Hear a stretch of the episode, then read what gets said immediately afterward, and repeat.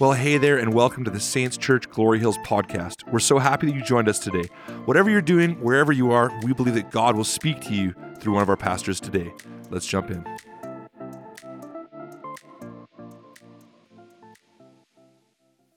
So, as I was preparing for this sermon, I was uh, really struggling with what I was going to preach about. And then it was Thanksgiving. And so I decided to preach about thanks. Um, and so I, I didn't want to call it thanks. So my sermon title today is Attitude of Gratitude. There's probably not a graphic or anything, but Keith, that's for you for the podcast later Attitude of Gratitude. Um, so we we come to Thanksgiving once a year, and it kind of feels like okay, we're gonna talk about thanks again. Like, great, um, but but the more that I've been reading about thanks, the more that I've been, you know, the more years that I live and and walk in my relationship with God, the more I realize that I need more reminders to give thanks. Right now, uh, we're raising two little girls. They had their birthday party yesterday, and uh, giving the second piece of cake was a bad call because temper tantrums ensued late into the night.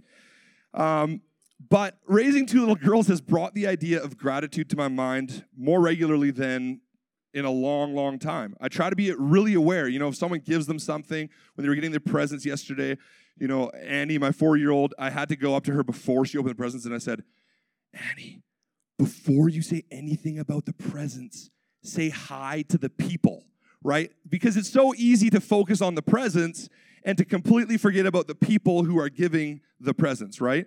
And when you're a little kid, you don't really care about the people, you just care about the presents.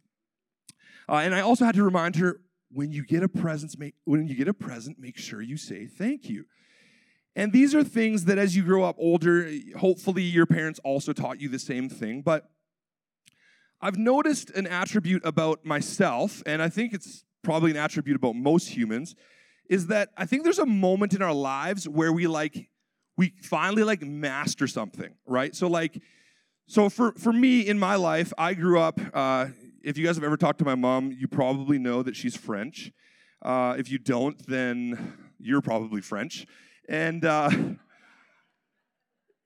and so I grew up in a French, uh, well, a half French household. My dad does not speak French, so don't try that on him. Um, and so I grew up going to French immersion school, and in French, and, and we, we spoke French a little bit at home, not not very much. Um, and so I, I, I, was learning French at school. I spoke French with my mom.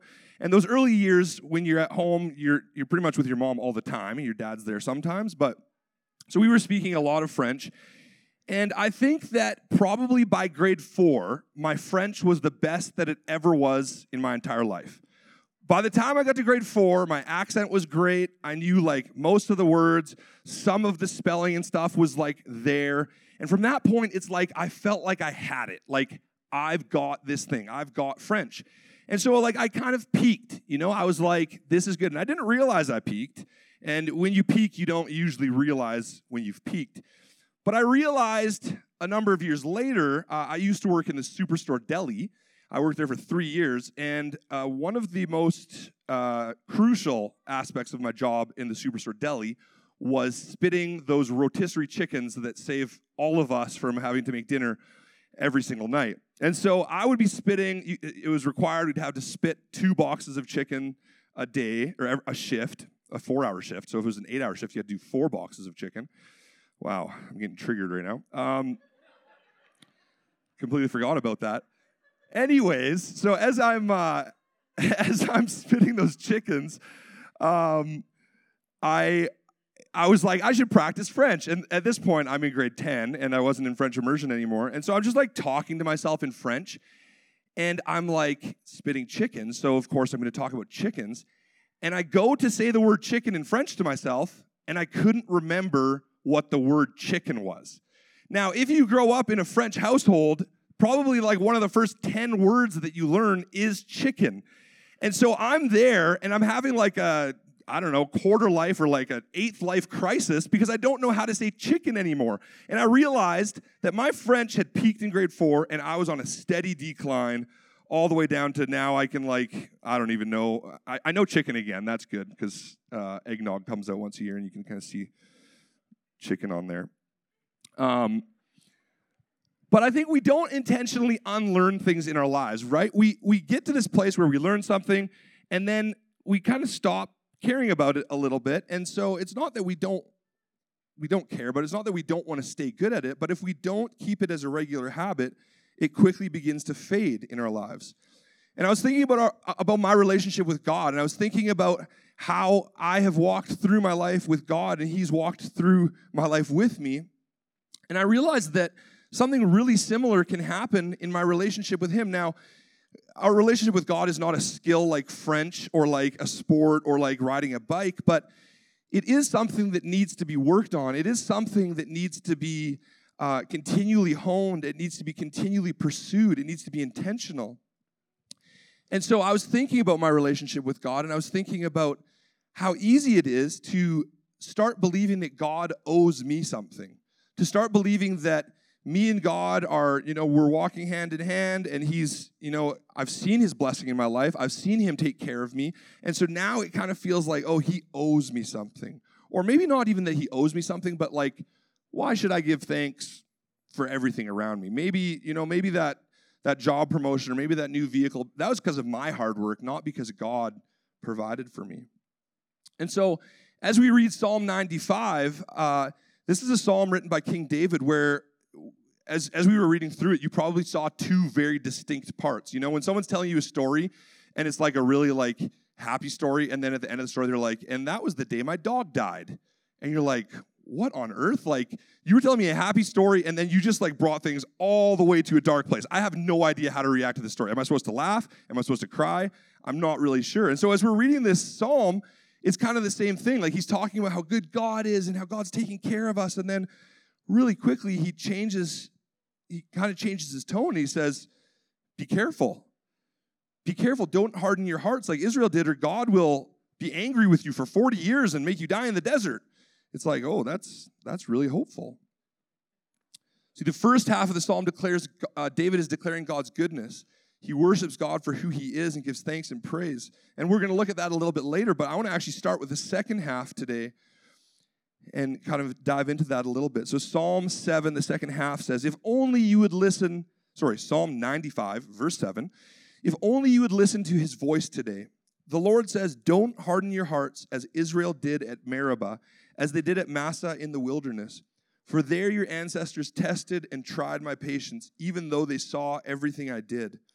For 40 years, I was angry with them, and I said, They are a people whose hearts turn away from me. They refuse to do what I tell them. So in my anger, I took an oath they will never enter my place of rest. So when I first read this, I was like, perfect, a great Thanksgiving, a great Thanksgiving psalm. And then as I got to this part, I'm like, oh, I should probably find a different psalm that doesn't have this part in it because that'll be way easier to preach about. We can just talk about Thanksgiving and go on our separate ways. But I really believe that God has something to teach us through this second half, and it'll tie back to the first half later on. So, uh, David writes in this psalm about the story of the Israelites grumbling and complaining, and he is, he's actually referencing Exodus 17. Uh, and so let's just read that this morning. So, up to this point, the Israelites had left Egypt. They had been released from Egypt. They had come through the Red Sea. They didn't have any bread, and so God gave them manna from heaven. And so, like, all these things kept on happening. God kept on providing, and, and now they wanted some water with their manna. And so, Exodus 17, 1 to 6 says, At the Lord's command, the whole community of Israel left the wilderness of sin and moved from place to place. Eventually, they camped at Rephidim, but there was no water there for the people to drink. So once more, the people complained against Moses. Give us water to drink, they demanded. Quiet, Moses replied. That was me last night at 2 a.m. Why are you complaining against me? And why are you testing the Lord? But tormented by thirst, they continued to argue with Moses. Why did you bring us out of Egypt? Are you trying to kill us, our children, and our livestock with thirst? And then Moses cried out to the Lord, What should I do with these people? They are ready to stone me. The Lord said to Moses, Walk out in front of the people, take your staff, the one you used when you struck the water of the Nile, and call some of the elders of Israel to join you. I will stand before you on the rock at Mount Sinai. Strike the rock, and water will come gushing out. Then the people will be able to drink. So Moses struck the rock as he was told, and water gushed out as the elders looked on. So, like I said, the Israelites had left Egypt. They had seen God you know, do all the miracles in Egypt to get them out of Egypt. He had sent manna from heaven. They had crossed the Red Sea. They had defeated, God had defeated the Egyptians for them. He had shown all sorts of wonders and miracles. And yet they get to this place and they're still grumbling and complaining. They're still asking, Why did you take us out of Egypt? And the thing that's so crazy is like they wanted to go back to Egypt. They wanted to go back to slavery in Egypt rather than have freedom with God. That's a crazy thing to want. The Israelites were so focused on their circumstances, on their immediate circumstances, that they couldn't see their destiny in front of them. They hadn't grown in their ability to trust God. They hadn't grown in their faith of God. They thought they were good at this skill. They thought they, they had kind of gotten really good at this skill of thanking God, of trusting God, of walking out in faith in God. But that was only when things were good, when things were going right.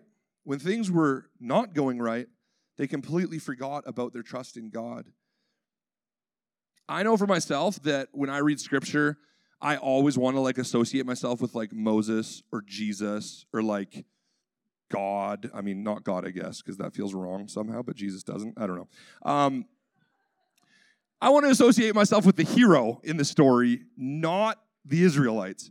But unfortunately, when we read the Bible, the Israelites is actually who represent us in Scripture. They are a complete representation of who we are. And I hate from the outside that I look at the Israelites and I'm like, those guys are a bunch of like complaining, whining, like, why couldn't they, like, God had released them from all these things. God had taken them from one thing to another. Man, like, these guys are dumb. I would never make that mistake. But I hate to admit it, I do make that mistake all the time. And I'm sure that all of us make that mistake from time to time as well. When we're in seasons where everything's going well, or at least most major things are going well, it's really easy to trust God. But when we reach a place where things aren't going right, when the very important things in life start to be a struggle, like the Israelites weren't asking for like, you know, a whole fleet of donkeys so they didn't have to walk anymore. Like they were asking for something that was actually necessary. They were asking for water. This is a very important thing. And so sometimes for us, it's like, okay, God, I'm not asking for like an escalade. I'm just asking for you can fill in the blank. When we ask God for that and we don't get the answer that we want, how do we react? Do we trust that God will take care of us? Do we have faith that we've seen what He's done in the past and so He's going to take us into the future? Or do we do what the Israelites did? Do we try and wrestle the control out of God's hands and into ours? Do we start grumbling and complaining? Do we start thinking that, you know, if I just do X, Y, and Z, I can make this work for myself? Having faith in God to work on our behalf isn't easy, it's, it's a challenge. But I know that his word says that he will and is working our, on our behalf. I've seen him do it time and time again. But when I'm in the middle of the fight, when I'm in the middle of the struggle, when I'm in the middle of like not getting what I want, man, that's that's when it's hard to start believing that God is good and continue believing that God has my life in his hands. We have a hard task learning to trust in God. It's just like that skill like you feel like you've mastered and then when it comes time to use it again, you realize that maybe you don't have that skill anymore. Maybe you haven't been sharpening it as much as you should have been. So now we can hear something like this and we can think, okay, so God doesn't want us to complain. God doesn't want to hear our needs. Well, no, that's not what Scripture says. He wants to hear our needs, He wants us to bring our complaints. You can read through the Psalms and it's like, there's like half of the Psalms are just complaints. But the difference is that the, the difference is how the Israelites were asking for this thing. Were they trusting God to bring them into what he said he was going to? Were they trusting that God would provide what they needed? Were they trusting that God was going to take care of them? Or did they they think that Moses had led them astray? Were they longing for what was in the past? Were they longing for something that was within their own strength? Faithless complaining is an accusation against God, saying that he isn't who he said he is, that we would have been better without him. The Bible, oftentimes in the Bible, we see this, it's called grumbling. And it's when we're dissatisfied with how something turns out, but instead of submitting ourselves to God and trusting he will take care of us, we take things into our own hands and accuse God of wrongdoing. So, the danger of this, the danger of complaining, the danger of believing that God is not good and that God isn't going to take care of us is it will actually lead us to having a hard heart. That psalm says, for those who hear God today, make sure you don't have a hard heart. And having a hard heart happens quickly and it happens subtly. Uh, a theologian said, when a person has an erring heart and a disbelieving heart, the result will also be a hard heart. This is a heart that is insensitive to the word and the work of God. So hard was the heart of Israel that the people wanted to return to Egypt. So, God, yes, He wants us to bring our needs to Him. He wants us to, to bring all of our, our hopes and our dreams and our desires to Him. He wants us to do that. But it's not supposed to be, if you don't give me this, I won't listen to you. If you don't give me this, I won't follow you. If you don't give me this, you're not good. In, in fact, it's supposed to be the opposite. It's supposed to be, God, this is my dreams, these are my hopes, this is my desire. I lay this at your feet. Do with it what you will. I'm laying this down because my life isn't the most important thing. You're the most important thing. And this is where the first half of this psalm can actually teach us how to have a soft heart, how to, how to, how to come back to a place where our hearts are soft so we don't make the same mistakes the Israelites did. Living lives of thanksgiving to God will help keep our hearts soft. It wasn't an accident that David wrote this psalm and started out with all of this encouragement and praise to God, that he was encouraging the congregation. He understood very well how easy it was to fall back into those old patterns of trying to make things happen for himself. And so he encourages us let's give this to God. So let's read the first half of that psalm again. Come, let us sing to the Lord. Let us shout joyfully to the rock of our salvation. Let us come with him to, let us come to him with thanksgiving. Let us sing psalms of praise to him. For the Lord is a great God and a great king above all gods. He holds in his hands the depths of the earth and the mightiest mountains. The sea belongs to him, for he made it too. His hands formed the dry land too. See, he starts this psalm off with praise, and praise will correct when we think too little of God. So, the first thing today is that praise will correct when we think too little of God. The model here shows that we start with praise. We start with declaring who God is and his goodness and how great he is. And throughout the Bible, we see this isn't just like this one psalm. Throughout the Bible, we see many, many, many times that we enter God's gates with thanksgiving and praise, that we shout with joy, that we use, you know, the Bible talks about cymbals. So if you think the drums are too loud, sorry, it's biblical. Um, cymbals and, and harps and lyres and, and all of these things that he wants us to praise him with loud shouts. And so every Sunday when we come here and we start, and the first two songs are, are typically fast songs, or praise songs, or declare, declarative songs saying who God is and, and what he's done. We start our services because that's the biblical model. We start our services not just because that's the biblical model, but because it's the biblical model and God knows that it's actually the most beneficial thing for us. That we come here and we say, you know, we can come here and we can start thinking that everything's about us, but when we praise God, we start to realize it's not about us, it's about Him. Praise is a tool that forces us to look beyond our circumstances and to turn our eyes to Jesus. We shout joyfully to the rock of salvation, knowing that He's working on our behalf. And I think David, when he wrote the psalm, I don't think it was an accident that he said the rock of our salvation. The story of the Israelites uh, it, looking for water, it was Moses struck the rock and water came out of the rock. There was salvation in the rock, and there's salvation in God. When we go to Him, we, we shout joyfully to the rock of our salvation. And I love how David continues reminding himself of who God is in this psalm. He says, For the Lord is a great God. He knows that God's great. He didn't have to write this, but he's reminding himself, For the Lord is a great God, a great king above all gods. He holds in his, in his hands the depths of the earth and the mightiest mountains. The sea belongs to him, for he made it too. His hands formed the dry land too.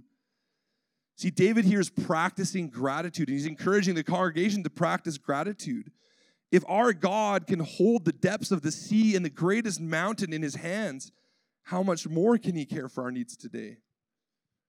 So we come with thanksgiving, we come with praise because we know that God is bigger than, than our failing and he, he thinks about us and he takes care of us.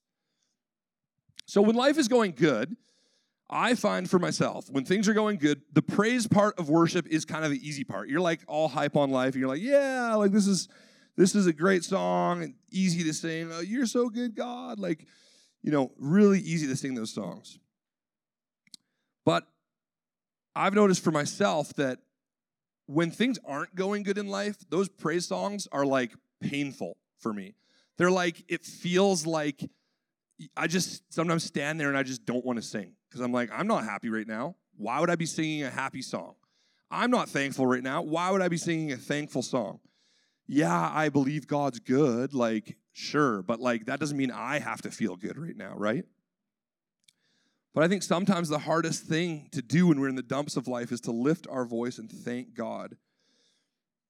Because honestly, it doesn't feel like we have much to thank Him for sometimes in those in those times, but but God wants us to thank Him because it actually takes us out of thinking about ourselves and thinking about our circumstances, and it refocuses us so that we're focused on the one who matters. And that's hard when everyone around you is jumping and singing and smiling or whatever, and you're like going through something. And you're like, I don't want to, I don't want to sing about this right now. But that's when it's the most important. That is the practicing. That's the refining. That's the that's the taking the skill that you are about to lose and making it better. That's the the relationship building thing that God desires from us. He desires that we push out of the place of self-reliance. We want to rely on ourselves. We want to be miserable. We want people to see that we're miserable. We want to try to make things work for ourselves. But he wants us to lay those things down at his feet.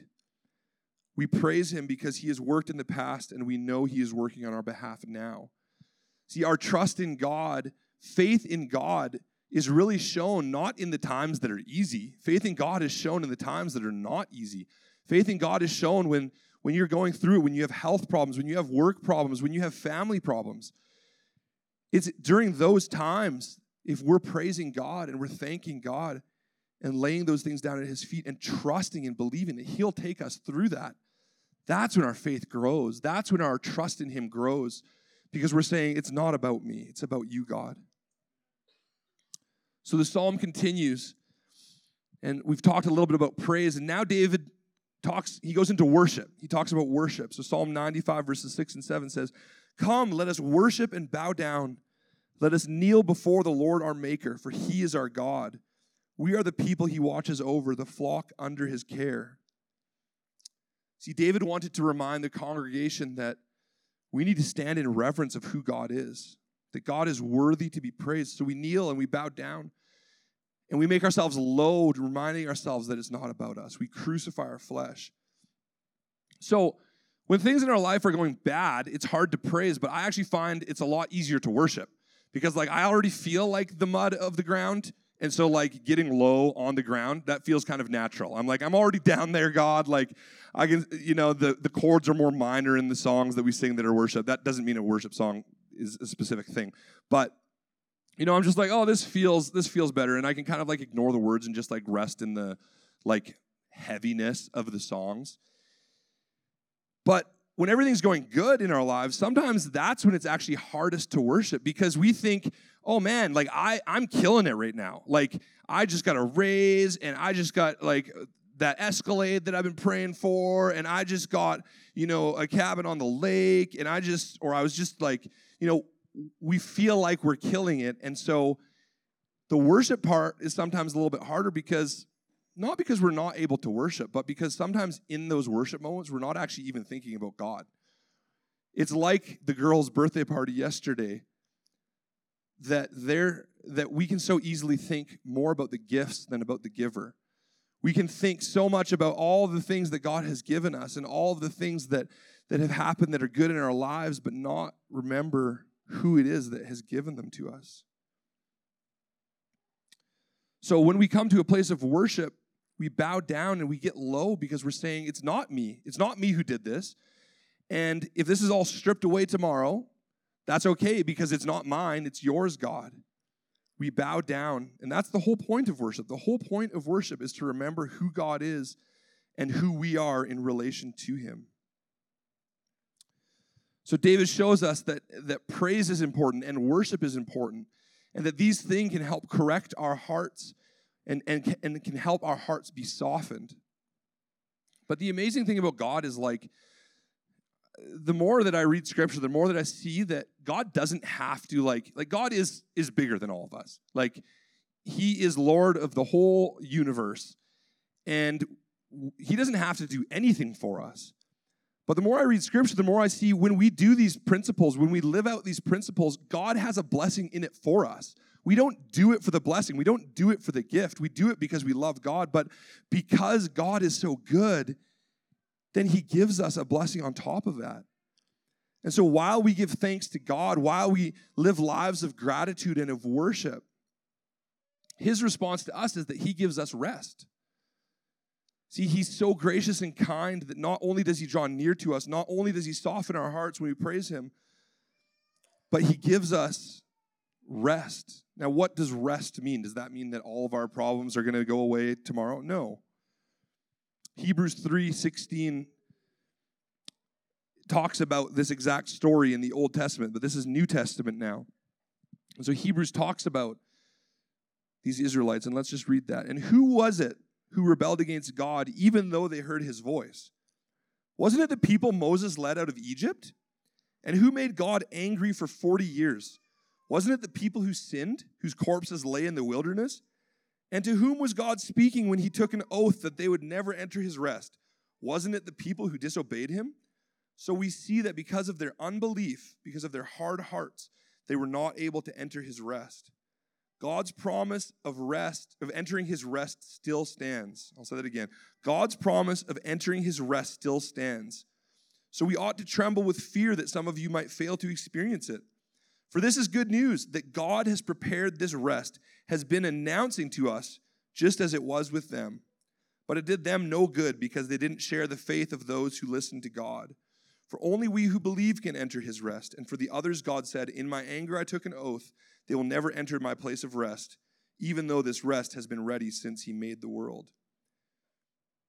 So this is like like this is like a an encouragement to us. It it seems kind of heavy, but it is an encouragement to us that God has prepared his rest for us. He's prepared a place of rest and and there's actually two types of rest that God has prepared for us. The rest that we're going to enter into, which is heaven if we believe in Jesus and declare him as our Lord and Savior. That is one rest, but he also gives us rest today. He gives us rest on earth today. And like I said, this rest doesn't mean that all of our problems just go away.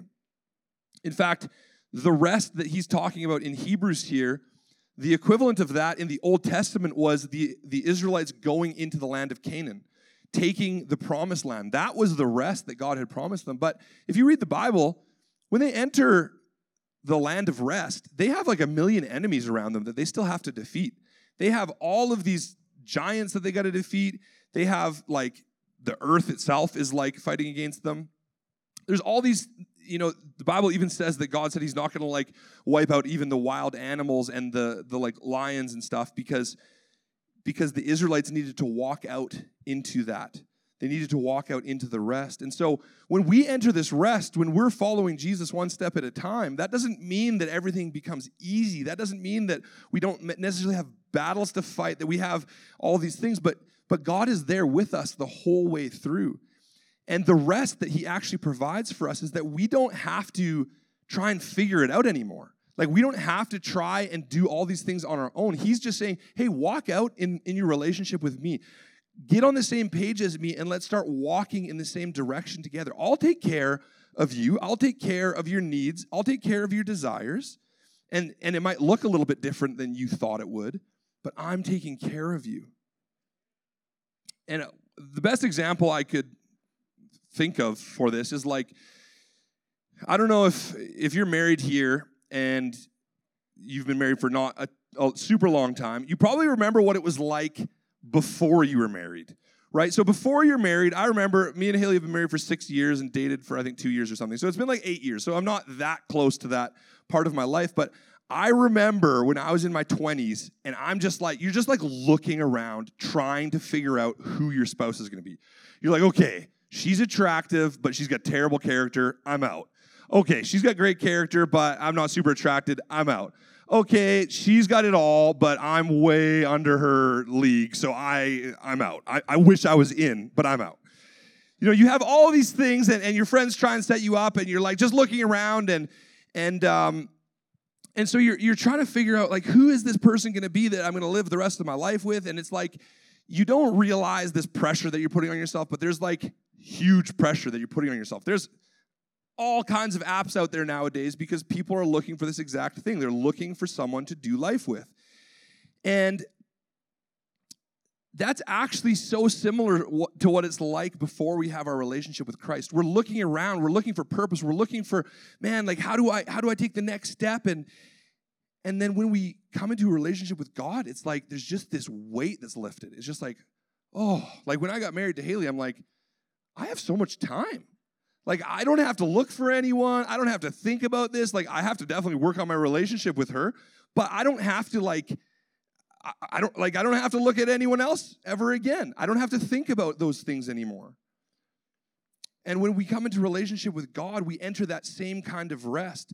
We don't have to start looking, oh, what is the next great thing that's going to, you know, give me relief from whatever? What is you know, we, we don't have to go on these spiritual journeys and try and check out every religion.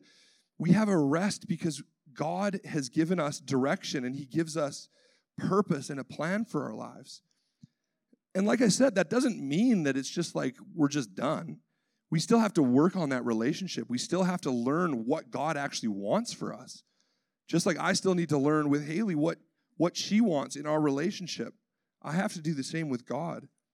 But man, there's there's a different kind of weight. It's it's a huge relief when it's like we know we're on the same page. When I know I'm on the same page with God and I know that He's guiding and leading me, I don't have to carry that weight anymore. He's carrying that for me. Why don't we get the worship team up here? Being in God's rest doesn't mean we don't have battles to fight, that it's going to be smooth sailing, but it does mean that as we rely on Christ, and we abide in Him, that we already have a victory. We know that He'll make all things work together for those who love Him and are called according to His purpose.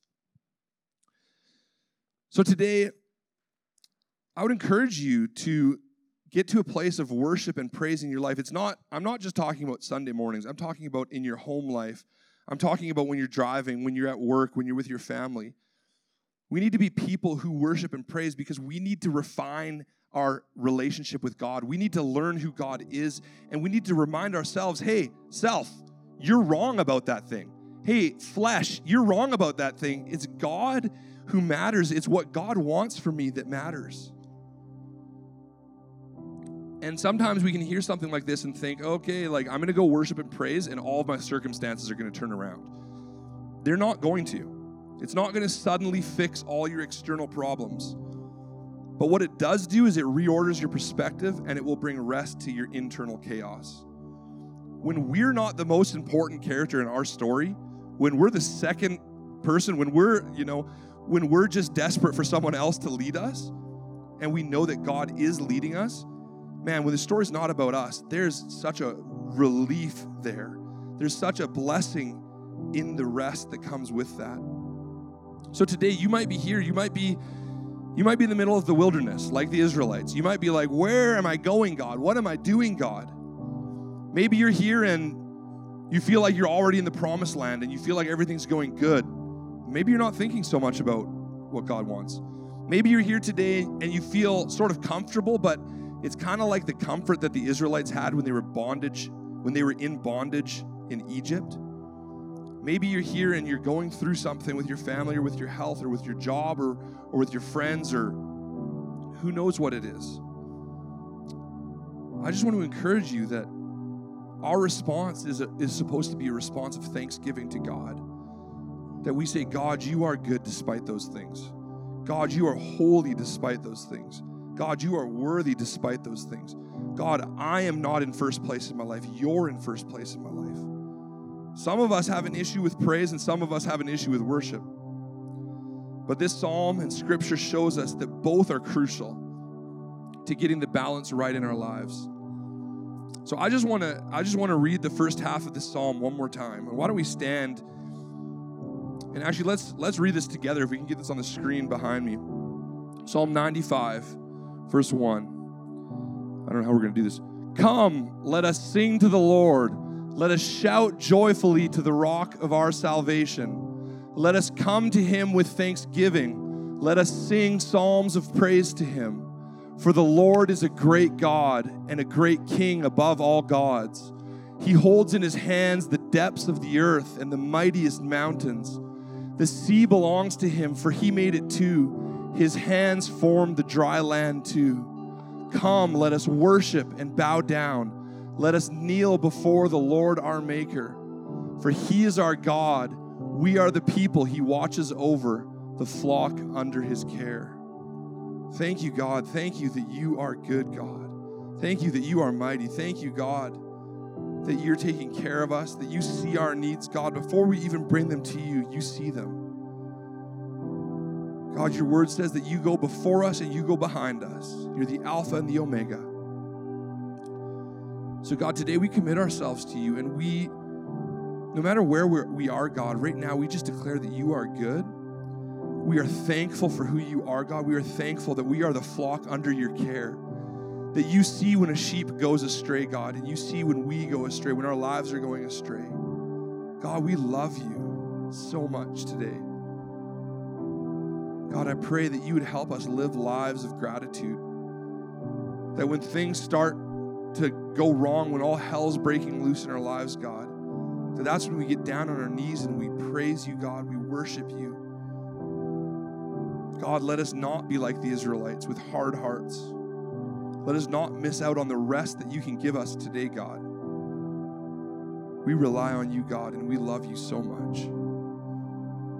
In Jesus' name I pray. Amen. I just want to sing this the, the pre-chorus and the chorus of this song. This song just declares who God is, that He is holy, that He is mighty, that He is worthy. And I think there's no better thing that we could do on Thanksgiving than to declare, to declare those things today, to remind ourselves, man, doesn't matter what's happening. God is good and He's taking care